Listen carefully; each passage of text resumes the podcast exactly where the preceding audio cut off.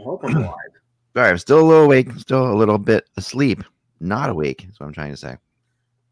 Kids are back at school, which is fun uh, for any, any parent who uh, who's out there. Uh, I know a lot of people don't start till after Labor Day, but Pennsylvania they decide to get the kids out a week before, so they're going to school in August, which they love. Anthony, Anthony's district doesn't start till next week. He he's doing yeah. like uh, I think I got I messaged him to see if he could come on the show today, and he's like doing like um preparation for like all this week is preparation for the upcoming year so he could oh it's nuts. Yeah the back to school thing is is crazy. I mean it just i mean my wife like so the other night i got you know the, the amount of effort that goes into the first day of school when you have kids is just yeah. like is insane and it, for no reason whatsoever. I mean absolutely zero reason. Like we, we fight about this every year you know it's like the second day of school you know they're going to be fine you know the first day of school like everything mm-hmm. in place so that that that requires and the school sent out these enormous list of um, back to school supplies you have to purchase for before the year starts mm-hmm. and and i mean literally two years ago we went she went to she went to staples and got everything you needed on these lists um, for two kids came out to $200 of back to school supplies like 200 bucks of back to school supplies like notebooks you know, calculators, um, pencils, pens. pencils, everything magical. You know, and I'm like, that's absolutely absurd. expensive calculator that I bought. So there you go, right? So I don't know. So I get really, I, you know, that's just really ridiculous. So uh, someone tipped me off to going to dollar stores for school supplies, which is like absolutely the greatest thing you can possibly do, and it makes sense because like, and you know, so Five Below especially has like a great oh, yeah. Selection of school supplies. So now we pay half that, you know, just by doing that. I, I, before we before we do our pre-show thing, I just have to say because you remember back in the day, like back when we were kids, that the calculator was extremely extremely expensive. Yeah, this one cost like a hundred bucks. Right, and the one that the one that Russ well, now is still the one I, the one I had to get for them was 120 bucks a piece. Yeah, I I had one similar to that, but it was a hand me down, and it stopped working because the switch on it had broken. Okay. So my father, who was a teacher, took it to the electrical engineering teacher in school, and I was probably the only person in, at Hutch Tech High School in the '80s that had a Texas Instruments calculator with two wires sticking out of where the where the nice. switch was, and my the ability to to uh, use the calculator, I had to put the two wires together the, equivalent, the equivalent to this calculator now costs 20 bucks. Yeah. I mean, every every one of those calculators has. This is the thing you don't know about. These calculators have apps for them. Um, yeah, so like the calculator on your phone. That's great. Yeah, and, but the exact like you can get like. No, no but this is a, this, but this is where they get there. Like this, this I had to get for um, probability and statistics. Yeah, because it's got a few of those buttons for that. The ones on the phone don't have that. Yeah. Right. All right. right. But, but there, there are there are probably statistic apps on the phone too. Like you can get that, but but the kids kids aren't allowed to have their phones. Have their phone on, right? So they can't have their phones in class because they could also get the now, answers from those. From the, the, this is the, the this is where we are as a culture, or at least as we are as sports reporters. When the news came out last night from Adam Schefter that Andrew Luck had decided to retire, everybody the the first reaction from everyone is this is a pirated account. This is a you know fake account. This yeah. is hockey and the football version of Hockey Insider, and this is BS. And then it it was confirmed. And Russ, I, it, it's just it's funny because I mean he's 29 years old, I believe. He's only played six yeah. full seasons. Seven. Well, seven seasons. They seven count. seasons, but he missed a whole season because yeah. of a shoulder injury. Yeah. And I have to say, and we we talked about this off the off the air. Um, Luck, this story was not supposed to break during the game. Adam Schefter reported it. Mm-hmm. It spread like wildfire in Indianapolis via social media, via Twitter, via Facebook. And at the end of the game, a Andrew Luck uh, in street clothes, who had not played in the game, was booed as he walked off the field for maybe the final time, which I was pretty ugly. But I know that Adam Schefter has been taking some heat because he broke the story, and I'm like, that's his job. Yeah, he kicked. Oh, yeah, it got leaked, right? And what happens is in a lot of organizations, people who work in them are fans too, right? and sometimes super fans, but they work for the team. So somebody who obviously was as mad as the fans were leaked it. Yeah. And didn't do this guy any favors. Now, if you're a fan that booed this guy, who was your franchise, who actually this team never built an offensive line for until it was too late. They let they let it go for like five years, and he got sacked more than any quarterback in the league. Right. I mean, I watched that happen to Ken O'Brien, who played like one year for the Eagles when his shoulder was done, and I saw that in person. But I watched him all those years for the Jets, and he got sacked 60 times one year. End of the day, you're only flesh and bone. And for these people to rip him and boo him because he's retiring at the age of 29 because he can't deal with waking up in pain anymore. Yeah. Get some other hobby, man. You, Yeah, you're not even you're not even a, a human, let alone a fan. And it's it's great Right. foresight by the Colts to finally put an offensive line Yeah. in front of him after he after he's missed a season. How about doing it when he was a young quarterback when he didn't have to take it, the abuse? Right. I don't know if it was you know they didn't want to spend the money or what, but I mean they have as much culpability. They have a lot of culpability here in terms of him retiring at a young age because he's in pain because they didn't protect him. Well, they let him keep his bonus, Mike. So now people are writing erroneous articles like, well, maybe they're doing that because he'll come back.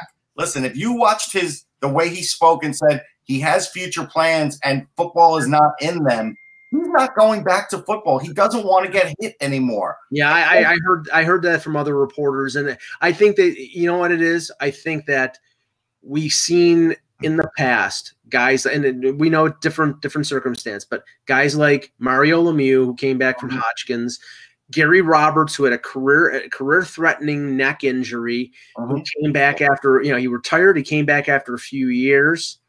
Um, you never close the door. No, what? Those guys were already older than what Andrew Luck is here. My basic point is when you're in your 20s and you retire like Jim Brown, they generally stay retired. They, they walked away for a reason. Like the other guys, something interrupted their career and they were like, you know what? I don't like the way I went out and I want to come back. This is different than that, at least in my eyes. That's the way I look at it. Right. Like, up his goalie career, same And- thing. And some and somebody made the point you know he, he came not from lots of money but he came from money because his dad was an nfl quarterback for a time um he Doesn't matter if you came for money if you made a hundred million dollars at yourself. no no no but his dad his dad played quarterback when he, when they didn't make big big Right. money so yeah, yeah, yeah. I'm just saying they, they were comfortable, but they it wasn't like he could, Yeah. you know, he wasn't a rich rich kid. But you know, now he's made like ninety million dollars in his career. It's like okay, if you if if it's important for if the thing most important to you is to be able to, you know, lift your kid over your shoulder, Which and- it should but- be. which it should be, thing, yeah. then then you know what? Then I don't have any I don't have any criticism. and I don't blame him at all. No, I don't either. I think I think.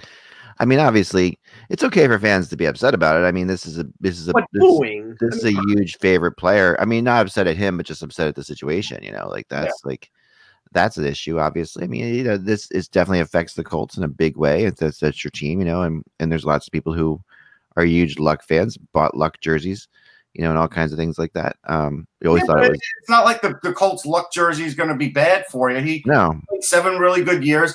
He was really good. He didn't win a Super Bowl. Peyton Manning didn't win a Super Bowl there either. Did Yeah. he get booed? Now, No. the, now, now the question is whether Jacoby Brissett will emulate William Nylander and pay for all the luck jerseys to be changed changed over to Jacoby Brissett Not jerseys. in that sport. Different money.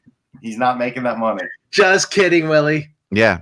No, I mean, I, I'm telling you, the whole thing the whole point of it is, you know, if you're in a if you're in pain constantly, money doesn't really matter as much as you think. I mean, it does matter always, of course, but if you're in pain and you're you've got enough money to live off of, I mean, I would just get the hell out of Dodge too. I mean, I would just be Yeah. like, okay, I'm, you know, he's obviously worked hard. It's not like he gave up the first injury he had or the second injury he had. He's had tons of injuries, and now this latest, I guess, miss kind You know of what it is? And even and, and I felt like Stephen A. Smith did him a disservice this morning. I was watching a little ESPN and he read off a list of guys who retired. And when they retired, it was like, well, Barry Sanders retired in July. Jim Brown retired in July. This Yeah. is too close to the season. Well, you guess what? This guy was really legitimately thinking he could come back, and then he Yeah. realized he can't. Yeah, I mean, he's trying. You know, that's the point. I mean, do you want to? If you're the if, okay, so if you're the team owner and Andrew Luck comes into you, comes in and say May and says to you, "Man, I don't know. You know, I'm like, I'm really, I'm doing my best here, but just is just like, Well, he gave he gave the Colts a heads up a couple weeks ago that he was thinking about this, so it wasn't like I'm he sure he gave him a heads up even before that. Uh, you know, because I'm I'm guessing. Uh, so, and if you're the owner and you're sitting there across from Andrew Luck in May, and you're like, well, you know, give it a shot. You know, we'd like to if you can't if you're okay, we'd like you to give it a shot. Take as long as you need because you're not going to sit there and say, well, you know, let us know right now or not or else because you know if you have a chance to give you have first of all that's the wrong thing to do to a person in general, but it's also you're gonna if you can get Andrew Luck to play for you, you're gonna try to get Andrew Luck to play for you. I mean, that's the reality of it. And Yeah, and and by the way, there, there was a you know I know that Russ said Stephen A. Smith had may, said something. Uh, Doug Gottlieb from ESPN as well had had a hot take, and Troy Aikman went on Twitter and basically you know told him he was an idiot for his for his take. So there there there are opinions on, and you know Aikman, you know Aikman won two won three Super we went through Bowls. the same thing. But he was concussed many times. He took a Yeah. lot of abuse as a quarterback. His career could have been much longer. Yeah. And, and he actually had a pretty decent offensive line. But you know, I, I would I would side with the, the take of Troy Aikman over Doug Gottlieb any day. Yeah. Me too. Yeah. The last thing I'll say is, you know, the coach. I feel bad for him. He had a press conference today, and he's trying to say, "Look, we're still really good. We built this team up in the offseason, which is true. But too bad Vegas doesn't think so because their odds went from fifteen to one to forty-five to one to win the Super Bowl this morning. Well, every every sports book, and this is the last thing, every sports book took the Colts off of their off of their list in terms of like Yeah. uh, over unders and things like that as soon as this was announced, except one. And I saw a I I saw a, uh football writer show that he bet the under on on the Colts, put like a thousand dollars in under bets. Which if I was gonna bet, and I don't bet anymore, but if I was gonna bet, I would bet the under because I don't think they're gonna be as good. They're not gonna be anywhere close to being as good Yeah. as they were with Luck. But anyway, um, Well, I, I mean, this is my. I mean, honestly, you know, this is this is what I love about hockey versus other sports because, you know, luck. You know, in in football, if you lose a quarterback, or you know, in baseball, if you lose a pitcher or whatever, you know, there's other sports where if or you know, basketball, you lose your point guard or your center or whatever. The, the teams absolutely go from 15 to 45 to one. Where in hockey, I don't think that's I never I never think that's the case. Like I always feel like you know, like you know, like like last year with Tavares leaving, I felt like you know the Islanders would still be half decent because hockey players have the ability to rise up because it's not it really is not a star focused sport. It, it the stars are really paid disproportionately well in hockey for what they bring, and obviously they're great. They're great. They're great players, but it's not a star driven sport. In fact, when a I pla- can only when think something of like one team. Yeah, what was that? team- There's one team that if they lose the one guy, they're done, and that's the the Canadiens. If they lose Carey Price, Yeah, they're done. That's been proven. But Well, goalie. Yeah, with the exception of goalie, I think that's a good point. But no, I mean, and I don't even mean all goalies. I think other teams can overcome it. But yeah, Price is in in in the Montreal system. You take him out, and they're Yeah. done. They have no Yeah. chance. Oh yeah, yeah, yeah, yeah. I, I, I but I, I in hockey, players tend to rise up and and play better. I was in Columbus Right. last week and and uh, talking to a lot of people out in Columbus and just talking to them, and you know the fans were like, well, you know, we're they're they're obviously down. They've they've lost Panarin and Bobrovsky and and Duchene and Dzingel and and they're looking at the situation like, oh man, we're going to be terrible and terrible. And I said, you just don't know that in hockey. You really don't know. I mean, you honestly don't. It's just it's the situation in hockey. In hockey, sometimes you know this is the this is the sport I always say that brought us the miracle on ice. This is the sport where things can happen, where, where teams teams can bond bond together and play as a team, and the Vegas Knights can happen, and all kinds of things can happen. It's just it's just it's a very strange sport, which I do like because in Although I can't find anybody, and I spoke to a lot of reporters yesterday who who could back Columbus for anything. yeah, yeah, no, I'm I, uh, I'm I don't know. They're I'm not. not gonna, I'm not going to agree with them. It's funny. I it's I mean you know. I mean, we'll, we'll get to our team previews, but when we talk about Columbus, I'm going to give tell you that you know I'm not saying they're going to be a playoff team, but they're going to be close.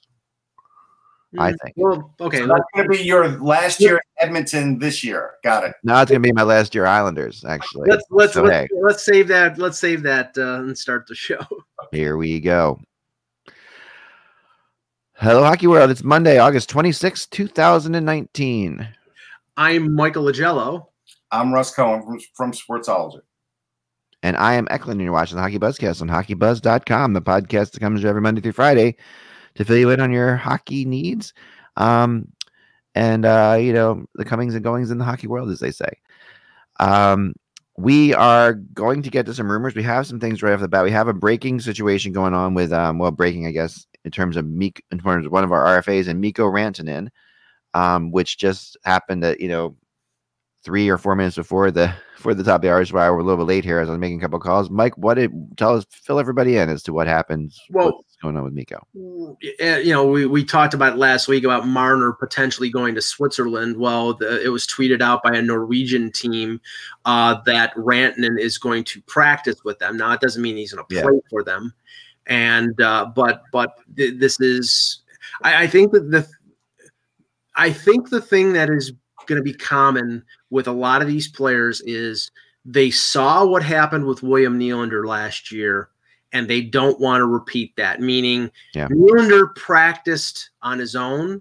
He skated with a couple teams, but he really didn't, you know, like get into the uh, yeah. get into the swing of things in terms of getting up to top speed.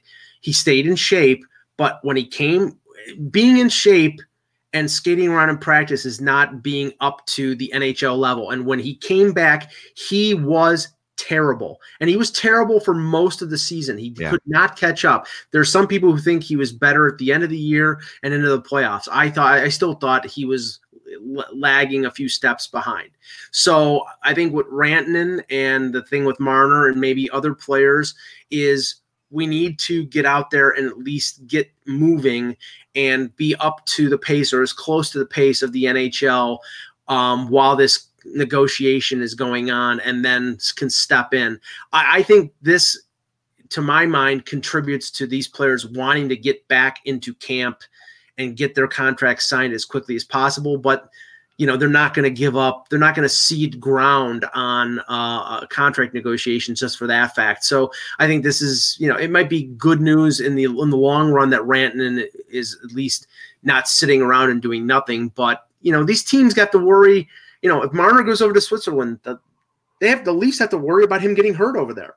Yeah. And yeah. Same, same, thing with the Avs and, and rant i mean it's with this situation it's you know rantanen and um Laine have been working out together over in Europe, and they've been hanging out over there. And you know, it's it's different with a European staying over there than it would be with Marner going over there. You know, like with with with with you know with Rantanen, he's he's he's living in Europe anyway in the summer, so this is not a big deal for him to practice with the Norwegian team. Um, you know, with Marner suddenly was practicing with the Swiss team, it would be a much bigger deal. Um, but yeah, I think I, I'm very curious how this this is going to play out because we keep going every every week through the same old things and uh and nothing and nothing progressing nothing changing well i mean russ the only one that is like i thought that at least there'd be a few that would start to trickle in and the only thing that happened last week was Colin White signing. Colin White is not at the level of Rantanen or Boeser or McAvoy or or Werenski, but you know he got a six year deal with Ottawa, and Ottawa has cap room going forward. Yeah. But I thought it, things would start to break a little bit, and right now they're not. No, I so I, have done a little research here. So the Storhamar Dragons, where he's playing, are defending champs. Mm-hmm. Our, our, old buddy Patrick Thoresen plays for them. Nice. Last year he um he had 65 points in 45 games. So if you think up to standards for Mikko Rantanen skating for them, and it, it'll be like half of what the NHL is. But I'm sure Patrick Thoresen will tell Rantanen, whatever you do, don't take a shot in the nuts. It's not worth it. yeah, that's the famous Patrick Thoresen story. But um, I mean, you can you imagine the numbers Rantanen would put up? I mean, he has 65 points. Patrick Thoresen Rantanen would score 200 points easily.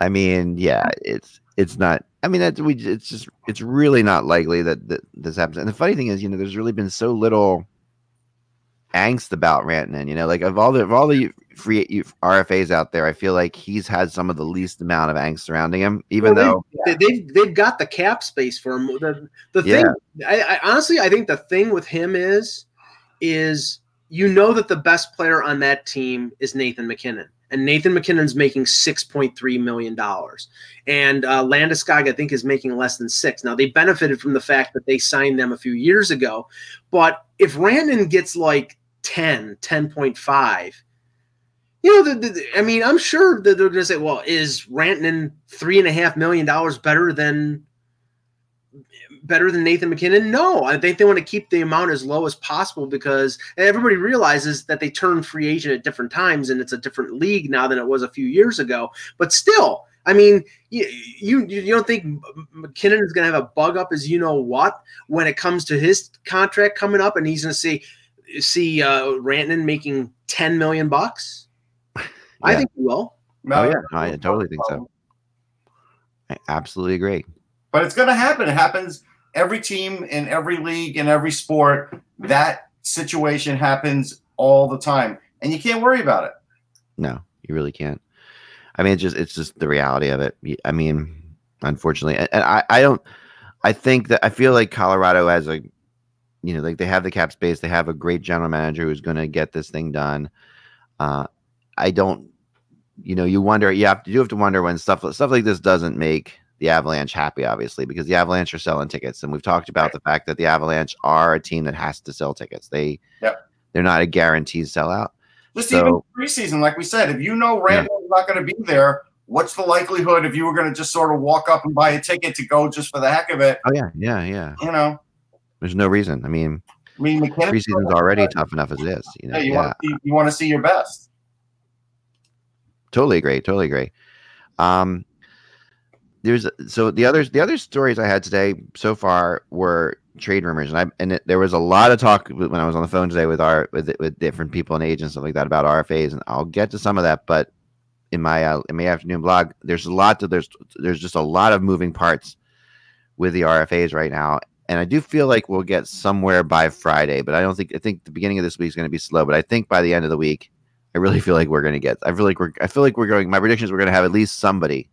Well, these big guys sign, like whether it's Brock Boeser or Matthew Tkachuk it might it might be this second tier, you know, Travis Konecny, like it might be that second tier, but we're gonna have a couple of these guys. Well, you got to realize what the dynamic is right now in the league, and uh, you can see this with like uh, obviously with teams like Toronto that I follow more closely these players are now starting to assemble in their respective cities. Like, you know, Rasmus Sandin, the Leafs first round pick, who has a possible good chance of making the team. He just left Sweden. He's going to Toronto. A lot of the players are practicing informally without the team in at the practice facility in Toronto. The same thing's happening in Buffalo. The same thing's happening in Boston, et cetera, et cetera. So all these players are starting to get together. And when that happens, and a player like Marner or Boeser or McAvoy – they're not signed, more than likely they're not practicing with these players.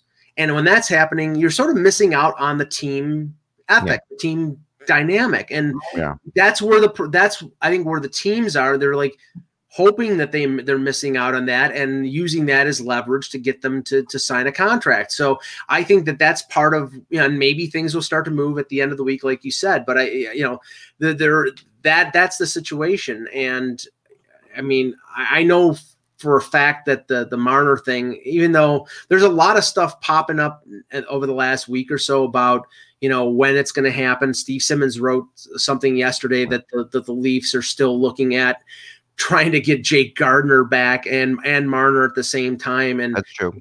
Yeah, it's true, but it's impossible. And even he said it's impossible because the only way that that will happen is if they trade a guy like Andreas Johnsson or or a guy like Kasperi Kapanen, and you're essentially trading them to dump their salary for a defenseman who is flawed. So, yeah. you know that that that's that's the problem. And they, so I, I mean, we'll we'll track that, we'll follow that, but I don't think it's realistic. Yeah, no, I, I don't. I mean, I don't. I don't think it's realistic. I think that that's what I, I, definitely we've talked about last week. You know, I really I do think that there are people in Gardiner's camp who believe that that could happen. Well, and, and you know, Bardicus Bardicus one in the chat says trade Cody Ceci. It's like, yeah, easier said than done. Can you find a team? Remember, the Leafs took Cody Ceci because they traded five years of Nikita Zaitsev. Right. That was the that was the reason that they took him. Are there many teams that would take Cody Ceci at four and a half million bucks? I don't think so. They no, probably, not they would probably want Toronto to take something back. And the whole purpose of trading him would be to clear his salary so you could sign Gardiner. And that's right. the difficulty. Right. No, no question about it. A couple trade rumors here to get to. Yeah. Um, the Oilers and the Rangers. you know, I if there's a team that's going to make a lot of moves before the season starts, I think we still have to we still have to look at at the Oilers. Um, with what Ken Holland with what Ken Holland's doing there. I don't I don't think we have any idea of what that team's going to be yet. Well, I mean, I think Puljujarvi is going to be gone for sure, and that's gonna that's gonna bring in something. Russ and I were talking about talking about this, uh, and the thing is, if you look at what the Oilers have done, it's not much. They Not yet. They really they, okay. They made the, they made the Lucic for Neal deal. They swap they swapped bad contracts and guys needing new situations. They added uh, you know Thomas Jurco and Josh Archibald, which are not impact moves. Um, you know they added Mike Smith as as the disaster backup for Koskinen. Other than that, they didn't, and they bought they bought out Sekera. They didn't do anything. Well, and then the other thing you told me, and, and it's being echoed online, is that Connor McDavid is hoping to make it on time on training camp. So, heck, he may not even be 100%. So, Yeah. you can say whatever you want about this team, but even their best player, we don't know about yet. Yeah, no, I mean, moving Puljujarvi makes all the sense in the world because he's clearly not going to play for the Oilers again. He says he's not. He He says wants to move. He's got value still. he's got Um, value still, and then they they can they can get something for him. Yeah. But you know, in terms of them going out and adding, they don't have a lot of cap space, and I don't know if Holland and he's never going to admit this publicly. I don't know if he believes that this team is one addition or two additions away from being a playoff team. They, they are they're more likely to finish last in the West than they are to finish in a wild card. I truly believe that. Mm, I don't just I don't I don't agree with that at all. But you know I that's know, I know. but and that's fine. You know, I, I think that I mean, so this the trade this trade rumor that is going around it would would bring Chris Kreider to the to the Oilers um for Puljujarvi. Um, you know, from the Rangers. That? What was that? Can they afford that? I don't know. I mean, like, the, and that you know, that's obviously the first question that I had as well. But you know, but like those are the things that you, I don't question in these situations when I'm being told because uh, you know, the, if I if I say can they afford that, they're like, I don't know. That's just what they're trying to do. you know, so so the source will tell me. I'm like, okay. According, So we don't know how they would do it, but maybe maybe Allen has a way. Um, maybe he has some kind of concept of how he could do it. They also have actually talked about um DeAngelo, um, you know, South Jersey's finest, mhm. Anthony DeAngelo, who's um who is still is one of the kind of like underrate under talked about RFAs out there still. Like, he's still not signed by the Rangers. Um, although the Rangers I think are penciling him in to be one of their top six.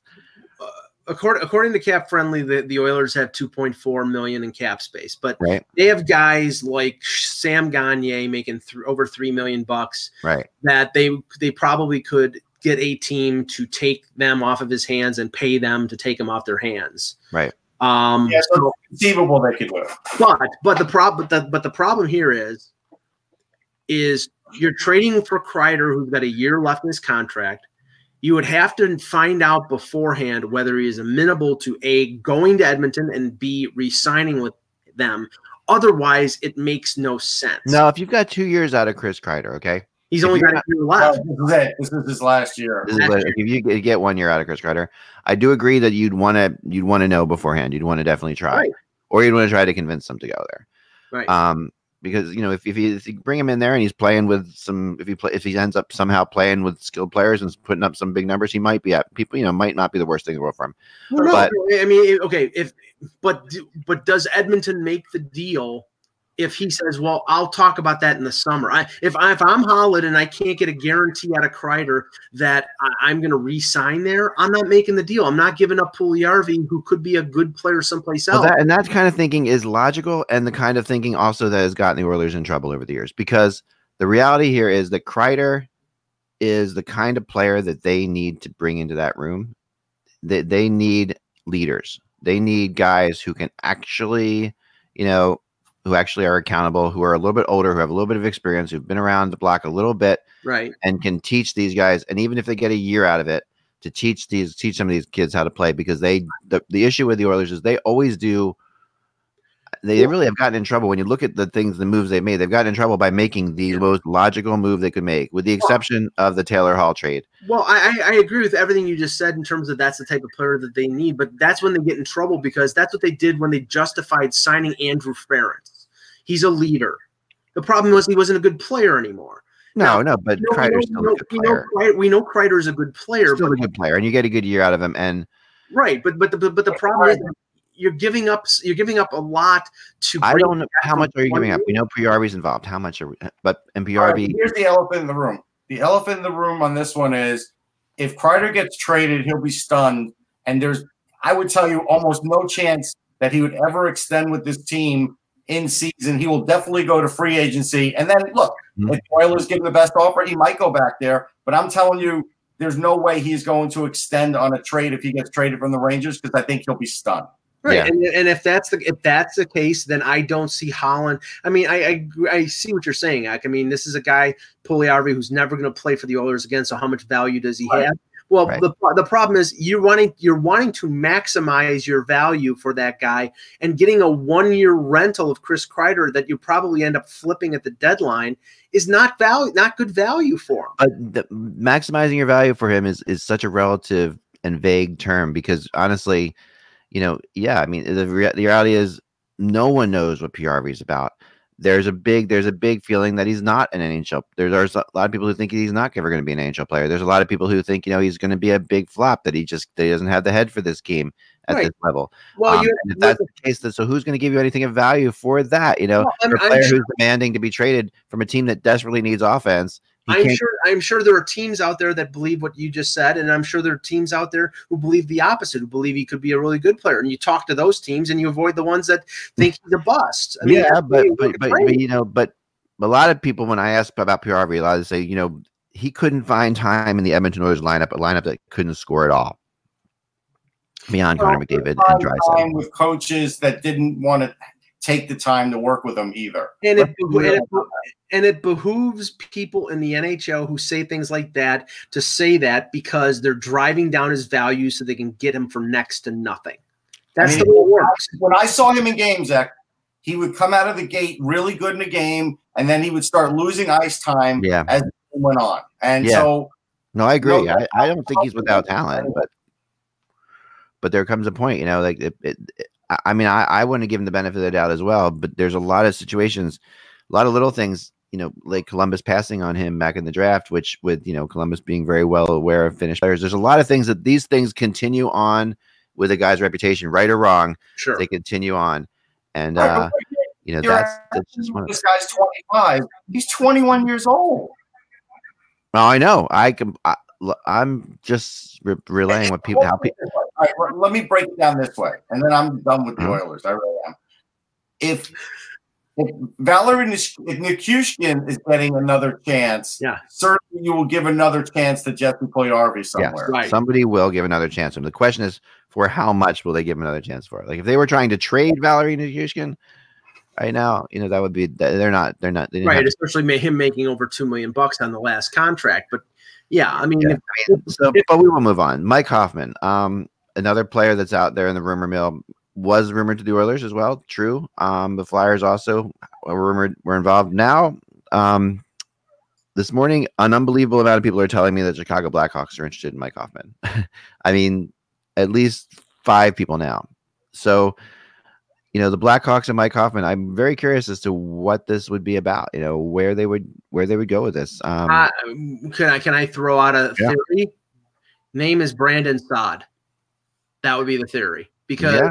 Hoff, Hoffman has got a year left in his contract. I believe Saad has a year left at six million bucks. Saad has not worked since he went back there in the Panarin deal. Yeah. Uh, actually, Saad has two years at six million, which is around what what what Hoffman is. Uh, Hoffman's I think a little over five, so it's not like ridiculous, but it's Quenneville there, and maybe there's a maybe there's a you know he believes that there's something left in Saad, and we know that Hoffman is probably going to test free agency next year. So if there is a belief that Saad fits in what uh, the Panthers are doing and what Quenneville is doing there, then I could see something like that happening. Yeah, yeah.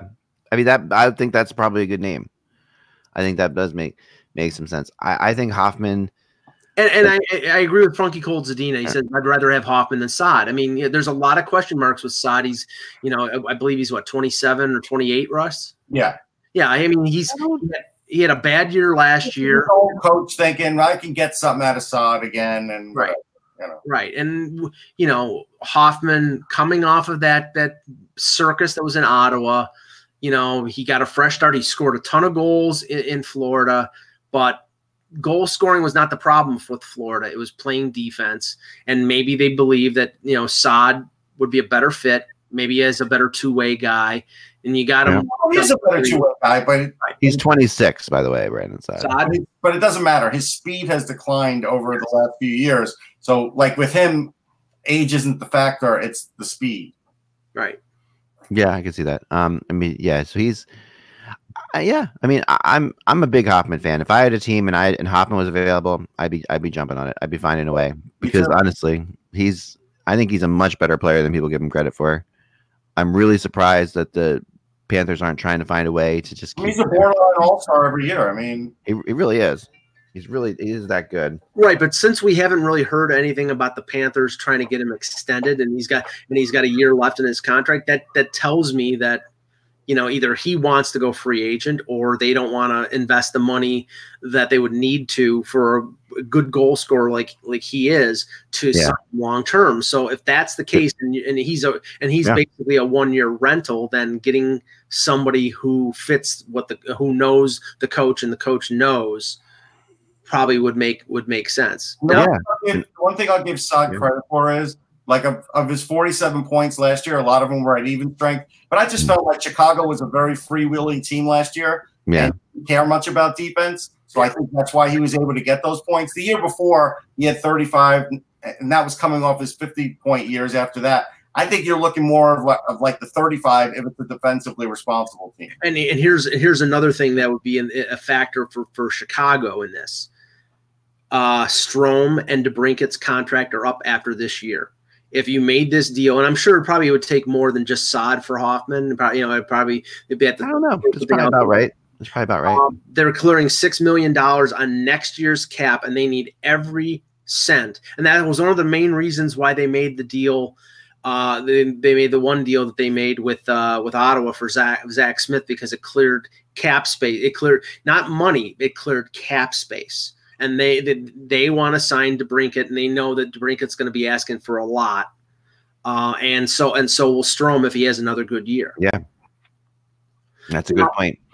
Um, I wanted to touch base with um, Joe in the chat room, and a couple people have asked me this because I wrote about it on Sunday, Mm. and that is the Islanders' continued interest in Patrik Laine. And what I keep hearing about the Islanders trying to put together a trade, not an offer sheet, but a trade to Mhm. acquire Patrik Laine. Um, That I can believe. And Yeah. I, I think there's something big. I think there's something to it, and I, I really, it'd be, be very, it would be really interesting to think of and to imagine for a second, you know, what they'd have to give up to get Patrik Laine, which is, which I've kind of been all, all over the map. I haven't really gotten any great names. What do you, what would you guys, what do you guys think? Well, and we, I, mean, I know we talked about this a couple weeks ago when it popped up, and this is the thing. Based on losing Trouba, uh, you know, I I I think that they would need to get a defenseman, but I don't think they would want Leddy because Leddy makes too much money. Pulock would make sense. Uh, best case scenario. I, I've, I've talked to them about Leddy, and I just not to interrupt you. They actually do want Leddy, um, and money wise, it's going to be tough for them. money wise, it will. It's, it's not as tough as it would be, you know, for Laine. I mean, they do have a lot of space still, That's fair. and they do have, and they do. They are a team that considers themselves one of a like a, an actual Stanley Cup contender. And if that's the case, you need to bring in some experienced defenders to help you, and that's where Leddy comes in to play. You know, I think that he uh, helps them. I think the Islanders would or would have to give up another young player in this deal because we're talking about a 21 year old, 22 year old Laine, and Leddy's I believe 29 or 30. Russ, he's clearly if he's not 30, he's very close to it. So I, you know, you're talking about a Dal Colle, a Ho-Sang, a No, I think it'd Wahlstrom. be better. I think it's better than that. I think it would be like Levy, mm-hmm. Wahlstrom, Wahlstrom. and and probably Beauvillier. I think that's what you'd be looking at. Whoa. Right. There's also an RFA, right, Beauvillier? Yeah. No, no, he signed. Oh, he yeah, did. okay. Okay. But yeah, I think it would be like those three. Right. And that's a, does ma- have that's a massive deal. experience. That's a massive deal. Yeah. Yeah, it's a massive deal, but he does have Stanley Cup experience. It does bring the Islanders a star. No Beauvillier. team. Beauvillier's in our still an RFA. I'm sorry. It was, Thought he was Mel- still it RFA. Mel Cole that signed. I will tell you this though. I already think the Metro is one of the toughest divisions in hockey. If somehow Patrik Laine, I know. Can you imagine? Uh, this Metro division then becomes impossible. This Metro division is insane, and and it start. It's it- actually when you look at it, the Eastern Conference in general Yeah. is is really trending upward. I mean, it, it there's there's no two ways about it. Like you know, the North, the Atlantic Division, which has long been like okay, maybe three teams, maybe four teams get in there, but you, I mean, three teams have to get in there. There's there's more than three good teams in the Atlantic, Atlantic, so it's not like that's going to be something that's going to be easy at this point. Well, I want I wanted to touch on the because somebody was asking about the Detroit Buffalo stuff, but let, us get to a couple things that have happened since we let were last on. Uh, one was the signing of Patrick Maroon to a one year contract with Tampa Bay. Um, to me, and I, I, I this is a this is a no risk no lose for Tampa. Nine hundred thousand dollars if he if he can't play in the league anymore, they they can bury him in the American Hockey League. But I don't think that's the case.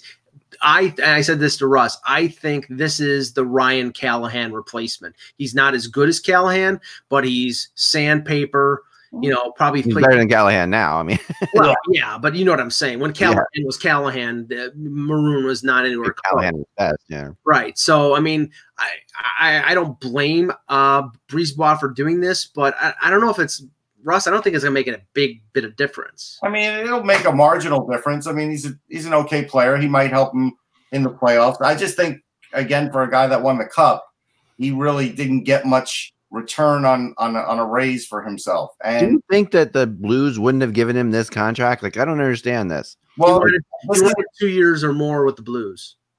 But why? Like, why can he go to Tampa for one year? Because he wants to win. He wants to win another Stanley Cup. That's what I mean. Everybody's But your going. team just won the Stanley Cup. Why would you?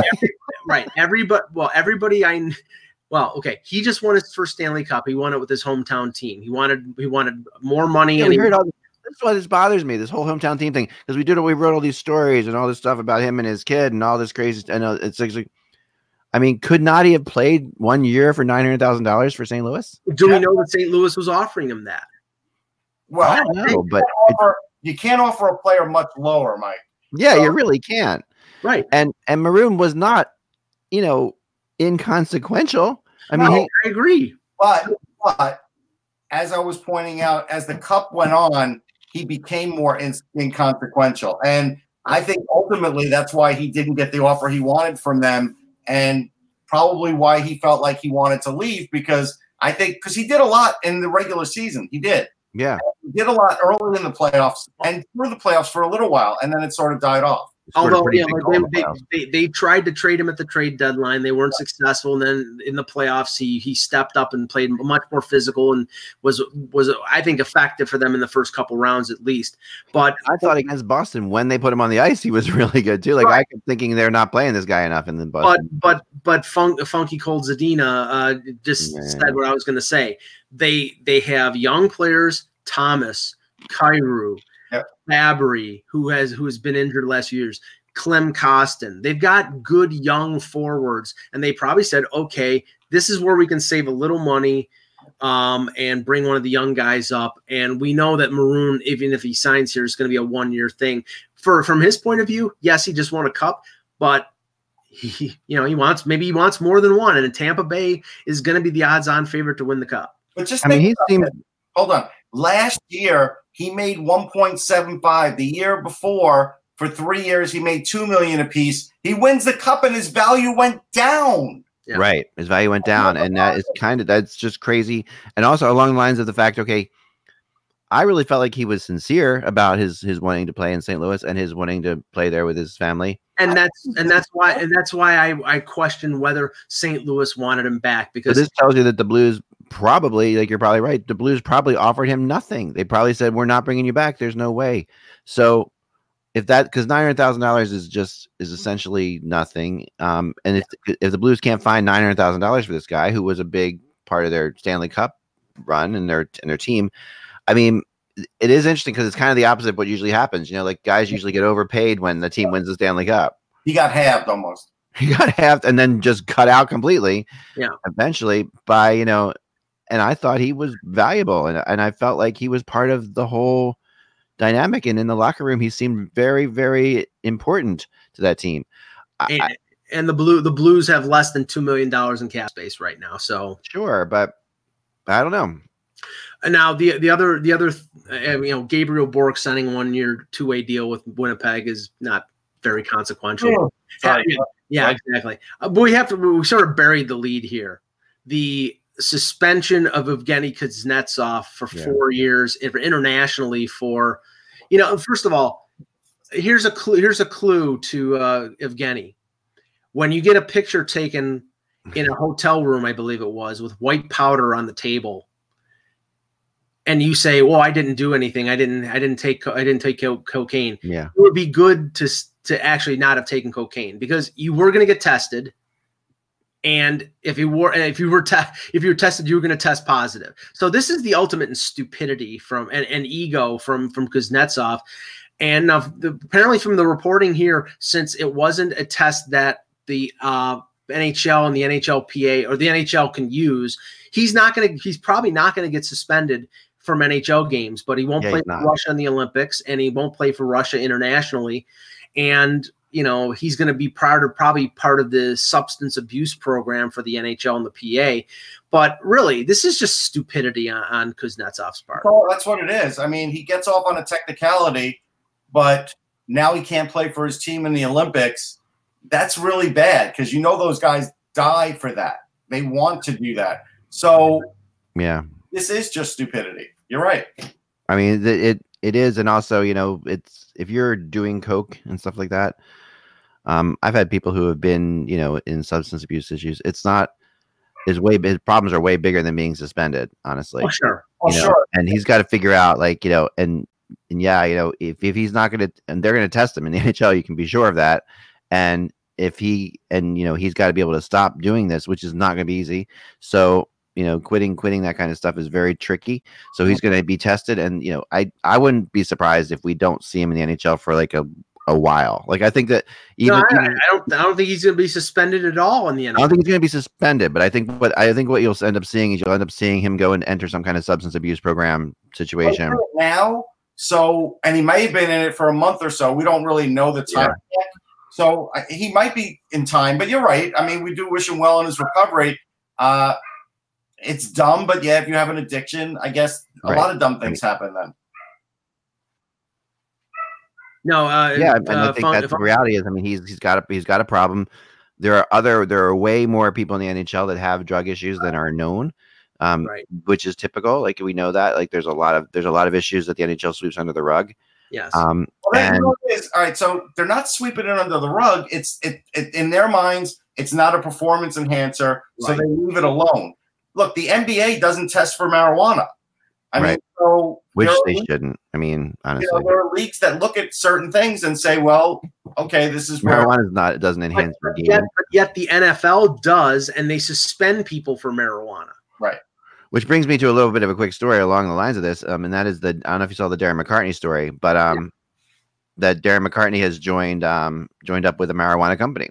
Um, to, to help you know as as like as part owner with it um and saying you know that pot saved his life and that mccarty is like this is a big deal.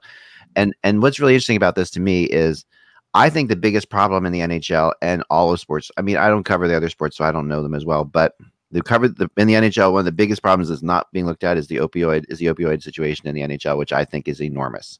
Um and then we saw it with mike richards whatever but i think there's that's like that's such a tip of the iceberg that it's not even and it's because I think because these team doctors prescribe these pain medications to these players all the time, and and gets them through the game, gets them through this, and you can't take pain medication on a regular basis without getting addicted to it. It's just not possible. So what happens is this addiction issue goes on and on, and this is where I think marijuana really could help with the with, you know and the the biggest I, I mean I've, i was reading a story on this i have a friend who went through this with their kid the biggest issue the biggest the biggest way to to cure the opioid crisis is to legalize marijuana. I really do believe that because there that well, is a, trading one addiction for another though.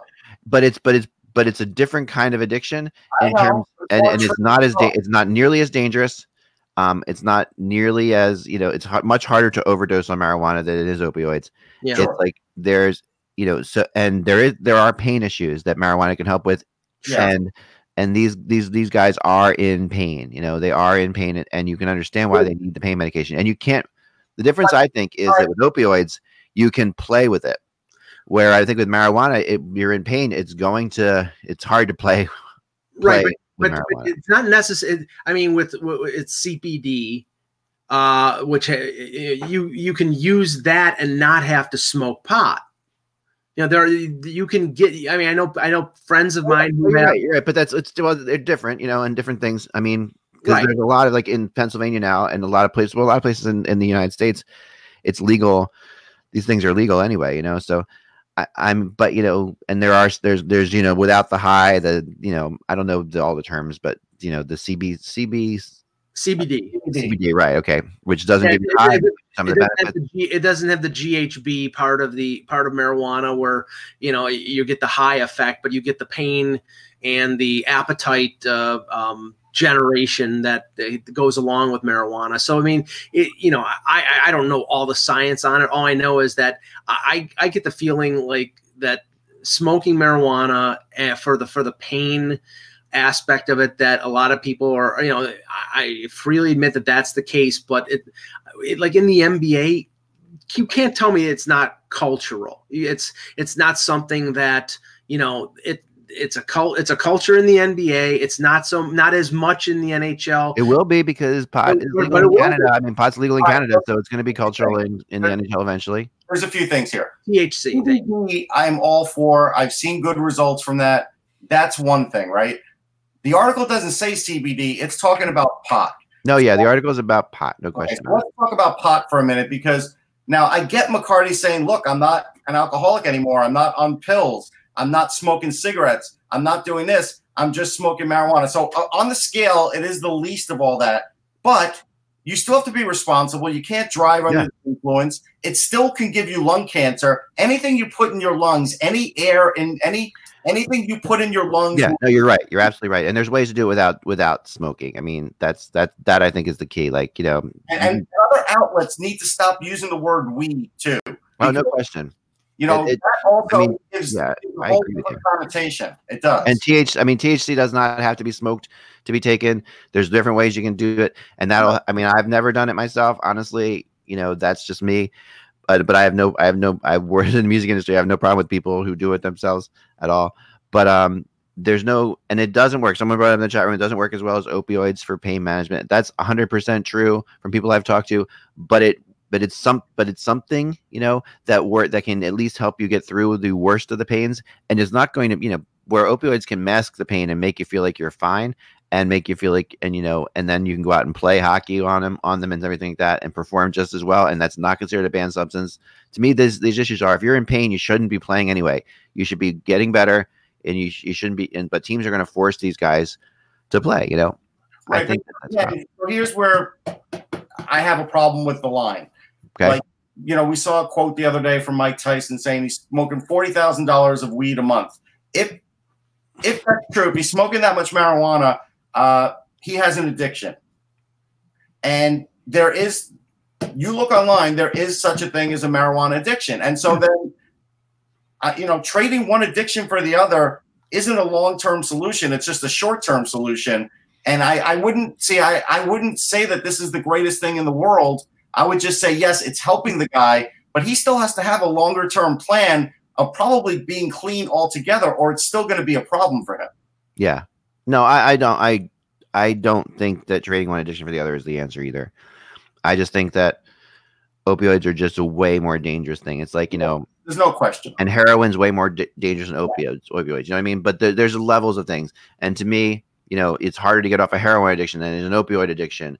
But it's harder it's harder to get off an opioid addiction than it is an than it is a marijuana or THC addiction. So to me, like let's find the least dangerous, least addictive way to help players who are in pain because they do need some help because they are in awful pain. But it doesn't have to be something that's so good at helping them with pain that they can play and that's that's that's where opioids are coming into play. I think opioids are helping them with pain enough that they actually go out and play. Yeah, no, I hear you. You know, that to me is um Yeah, that and someone Jerk Baltillo says the physical addiction to opioids is on another level than pot, and that is 100 percent Oh, true. I've seen people. I've, I've seen people come out of opioid addictions, and I've been I've even hung out um like an entire weekend with somebody coming out of it. It's it's horrible, and you know you do when you see if you've ever hung out with somebody like that, you'll never be involved with this. You know. Yeah. So. Now, I think I think that sports are enormously ignoring this issue. I think that it's like it's just crazy, and because teams are, you know, it's all about money and getting guys out there and playing, and it's that doesn't take any of the fact these guys have to get off this stuff eventually. Just bothers me. Now the uh, the- go getting back to the rumors. I know that you had mentioned ov- on the weekend, uh, Ristolainen and uh, the Detroit Red Wings, Yep.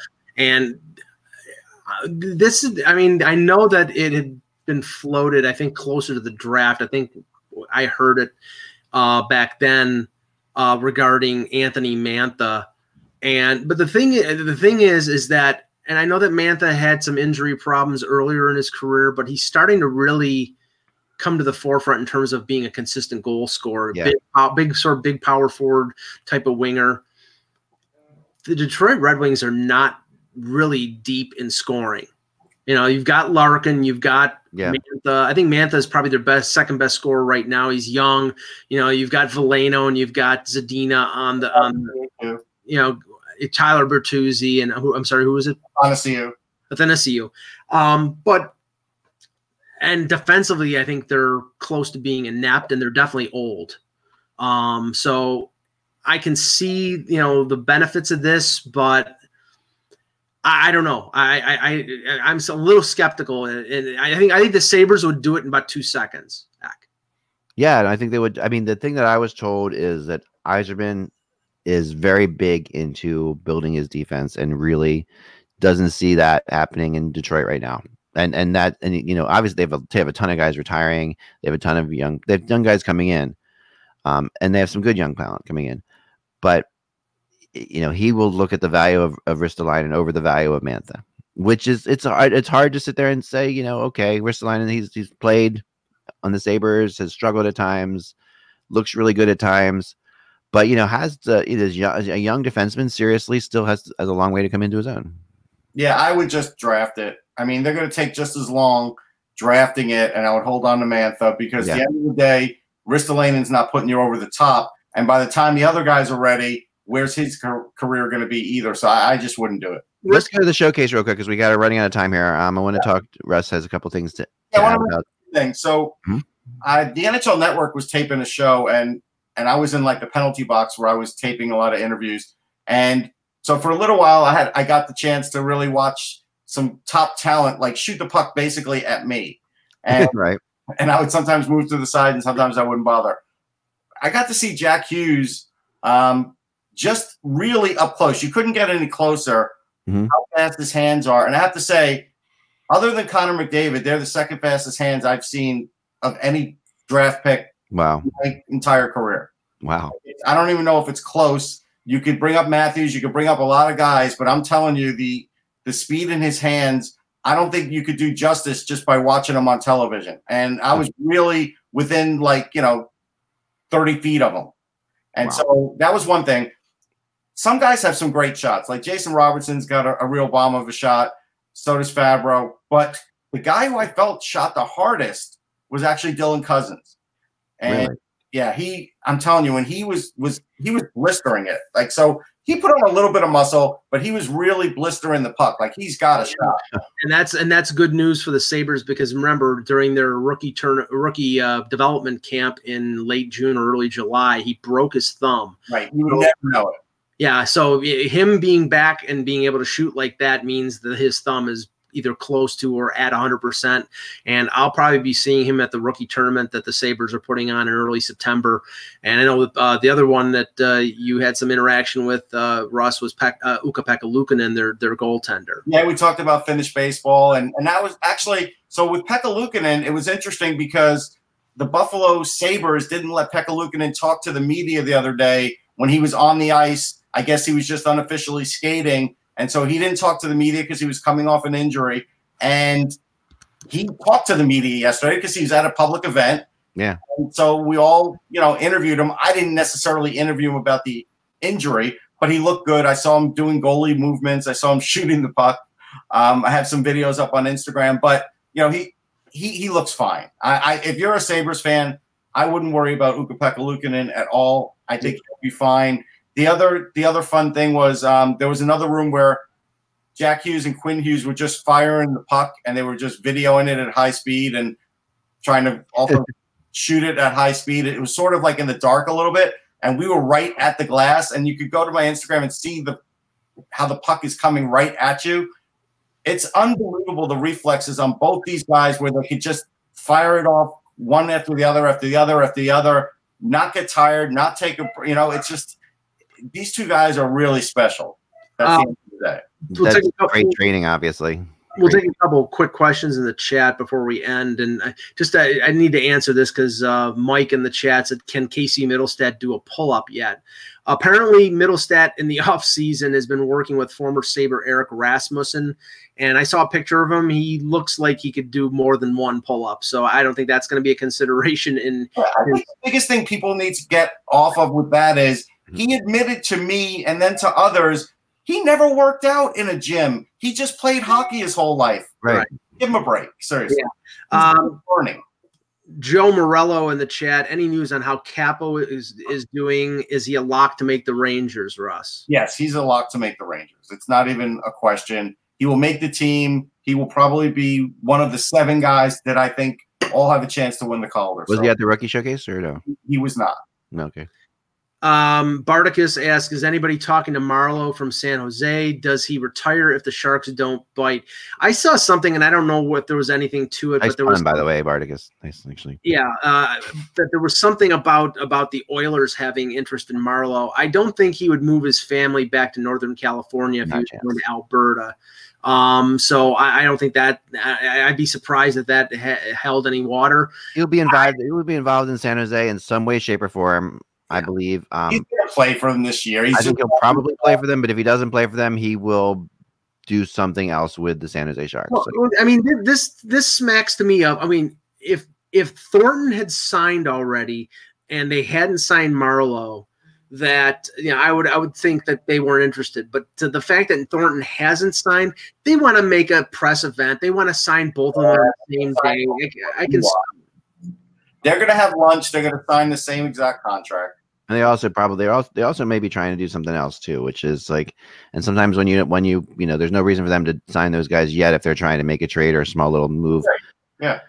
Those guys, those guys aren't going anywhere, and they probably said, "Sit back, wait till we wait till we wait till we try to like you know I don't know whatever we're gonna do. Maybe yeah. they're maybe they're trying to change, maybe they're trying to sign Gardiner or something like that. That could be something that happen. Uh, Cameron Young, how fast do you think Bill Guerin can turn around the Minnesota Wild? First thing I would tell Cam is you got to do better on your spelling because now that we're showing this on YouTube, Unfortunately, we have to show the misspell, but I do think he's going to have a pretty quick impact because he understands hockey culture.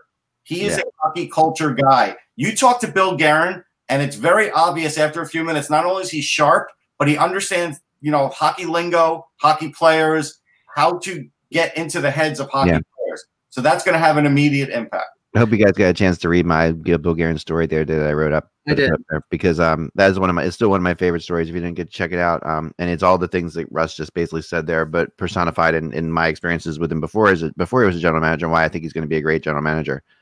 Um, I, okay, I'm going to interpret this funky cold Zadina because you didn't specify which Svechnikov or which Tkachuk. Um, I, so I'm assuming you mean Andrei from from the from the Canes. Let's say both Svechnikovs, both Tkachuk, and and and Brady from from the Sens because Matthew already scored 30 with Calgary. So if it's Andrei Svechnikov or Brady Tkachuk, who's more likely to score 30? I would say Brady Tkachuk. I'm going Brady Tkachuk.